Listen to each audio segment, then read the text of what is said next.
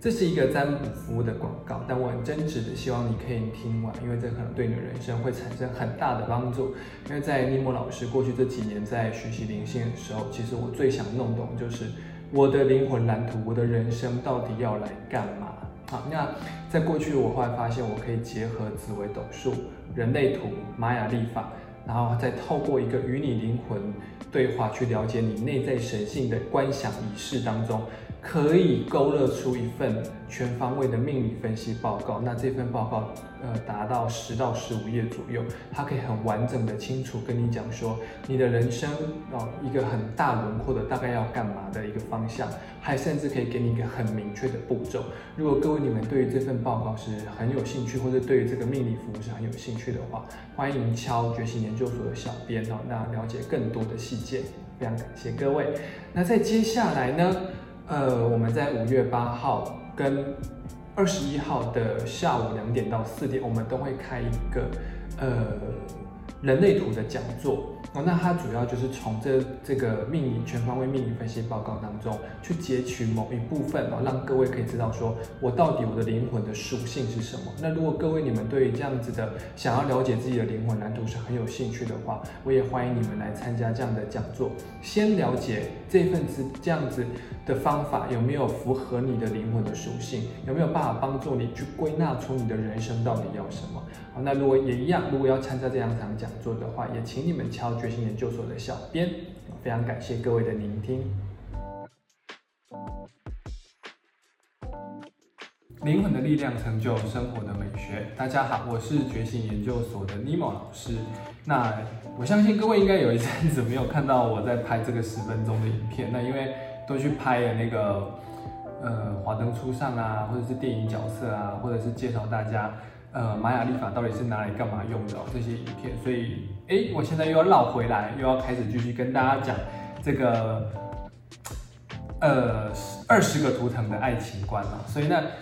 呃，我们现在已经来到了那个蓝鹰图腾哦。那不知道蓝鹰图腾的同学有没有觉得等很久？因为，因为一等就是一个礼拜啊。可是，嗯，没关系，反正好久成弄底嘛，对不对？好，那我接下来开始跟大家，就我们今天废话不多说，直接进入我们的正题哦。蓝鹰图腾哦，它本身是一个非常有远见，然后非常善于规划目标跟计划的一群人哦。所以有蓝鹰图腾的人，你会发现他们呃，对于那种规划中期、长期的或者是短期的那个。计划的能力是非常好的，而且哦，你看哦，如果说你你跟蓝鹰人如果出去玩的话，他很会规划，因为我们大概什么时间要干嘛干嘛干嘛，可是他们那种时间规划不会让你觉得很不舒服，是那种，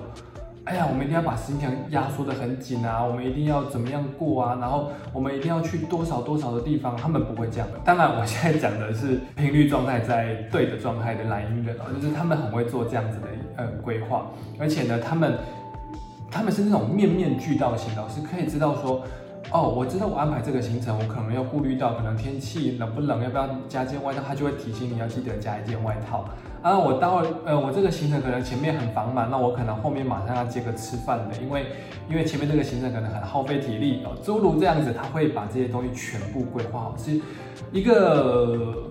但说真的，我不能说蓝鹰人是贴心的，蓝鹰人他。是因为他想把一件事情做好，所以他面面俱到。但他呃，过程当然看起来好像他很贴心，可是有时候他会，他只他的贴心有时候是遵照他自己的内在的想法的旨意去做。他不，他他他们有时候不会不会过度的跟你讨论，有时候他们甚至觉得说，我我给呃我提出来的就是最好的。好，因为这个有时候因为蓝衣人本身就比较有自信了，所以他们会有会会会有这样子的状态。可是，呃，但各位其实如果说你们自我主张或者是你们的意见比较没那么多的时候，其实跟蓝衣人相处起来很舒服，因为他帮你安排好，那你就不用想那么多。这是第一点。好，那第二个是也因为他们这个安排能力哦，所以其实他们身上有一个强大的逻辑思维，能推演未来的变化。好，所以像你看，像像上一次我讲的白巫师人，白巫师人他们透过那个什么第三眼在观看这个世界的，所以他们是用直觉能力啊。那蓝蓝眼人也是用直觉能力，可是蓝鹰人他是透过用推演的，我觉得你现在做了什么决定之后，你未来可能会发生什么事，然后那个事情会演化成什么，他们都是用这样的推演方法，这样一步一步一步的推演回去那个答案。好，所以他们可以推算未来的原因是因为这个啊，就是他，而且基本上他们会把所有的变数都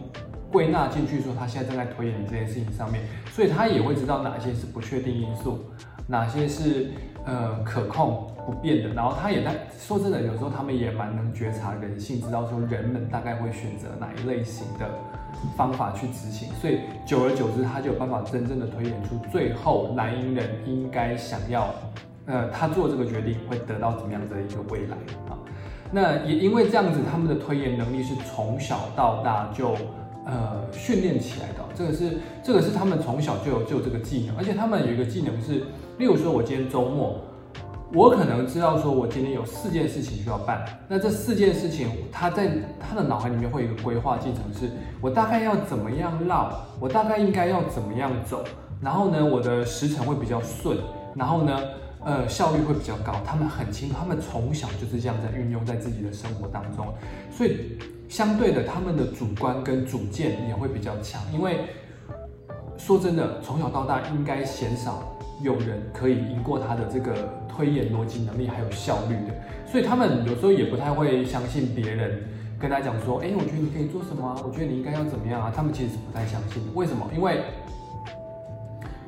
你们不可能比我规划还要好，我从小到大就是这样规划。然后我从小到大，我我尝试给人家规划完东西之后，就像是那个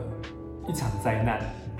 所以我才我宁愿我什么事情我都拿起来自己做。所以当然蓝鹰人自己要小心，不要过了，因为有时候你会揽太多事情在自己身上。那这个主观跟主见，就是当然就我刚讲，就是会比较强烈一点点。哦，就是我认为人生应该怎么样。那当然。因为蓝鹰人本身就是很有逻辑，而且也是很理性的，所以基本上生活都不会出现什么太大的问题。因为在你的规划之下，基本上不会出什么太大的问题。可是这个也也也是一个重点，因为蓝鹰人你们太过理性、太过逻辑，所以有时候你们会忘记一些情感，或者是你们压抑的一些感受，你们都不知道怎么去抒发出来。所以这个时候我反而要跟蓝鹰人讲，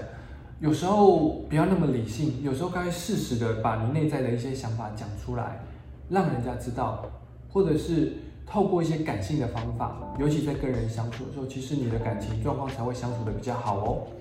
好，那接下来我来讲一下蓝鹰人的爱情观。第一个是情感中容易会成为主导者哦，但这个就不用讲，因为我刚刚前面已经讲很多内容，因为你们主观意见强，规划能力强哦，鲜少人能比你们要强，而且你们的心思细腻，可以看到很多细节。所以你们很容易成为情感当中的主导者，除非说真的啦，对方如果规划能力也强，其实你们是会吵架的，因为你的主观意见是很强的，而而且你会有你的观点讲出一套对的逻辑，对方可能也会，然后就是那种强强相碰的那种感觉，那有时候反而会开始争吵。所以蓝鹰人说真的，我觉得有时候建议你去找一个呃比较没有主见的，或者是比较呃。随性的人哦，说明对你会比较舒服一点点。然后第二个呢，就像我刚刚讲的，因为你们比较理性、比较逻辑脑，所以呢，有时候你们其实比较不会表达内心的情感。有时候你们的浪漫有时候是非常的生硬的哦，你们的浪漫可能是我把所有的规划全部做好，然后。我的这些规划里面有满满的贴心的细节，这个就是我来表达爱意的方法。可是你们那种亲亲啊、搂搂啦、抱抱啊，在他耳边说我爱你啊，我会保护你啊，然后我非常喜欢你啊，我也需要你啊那些，你们都不太会讲。所以蓝音人，我跟你们讲，你们一定要学会试着去表达这些你们内在的感受。虽然有点难油，我知道有有有有点难，但是打打赖也可以啊。或者是你们，我我我也很推荐蓝鹰人，你们去买一些，如果用赖的话，或者就是不管你用用用什么软体的那个，你们去买一些那种情侣的贴图，好，然后会有很多爱心会跑出来，就是你们这不知道怎么讲，那就丢那个贴图然后丢那个贴图，人家可能就会比较能理解说你们到底想要讲的话跟讲的内容到底是什么哦。然后最后一个是你们喜欢对人生是有规划的人，好。那这个当然，这个跟刚刚第一个其实有点冲突，因为如果对人生有规划，代表是他对自己的主观意志也是很强的人，对不对？可是你们又有时候又不喜欢那么主观意志很强的，所以呃，蓝燕你们要弄懂是什么地方跟人家交往之后是。我们两个人共同的一个课题，我们两个人共同的议题，那我就把那个地方呢，我我们需要在那个地方有互相的磨合跟忍让。可是他有他自己的生涯规划，他有他自己的呃事业规划，你也有你自己的。这个时候其实你要学会尊重对方，而且你们你们也喜欢是有规划的人。如果说他无所事事，整天早上。一一大早起来就是吃个早餐，然后就开始追剧，追到晚上。说这，我跟你讲，你你你你你不用忍耐多久，你一个礼拜你就受不了了，因为你会觉得啊，怎么这么废，这么没有用，而且你会其实男人不喜欢废物。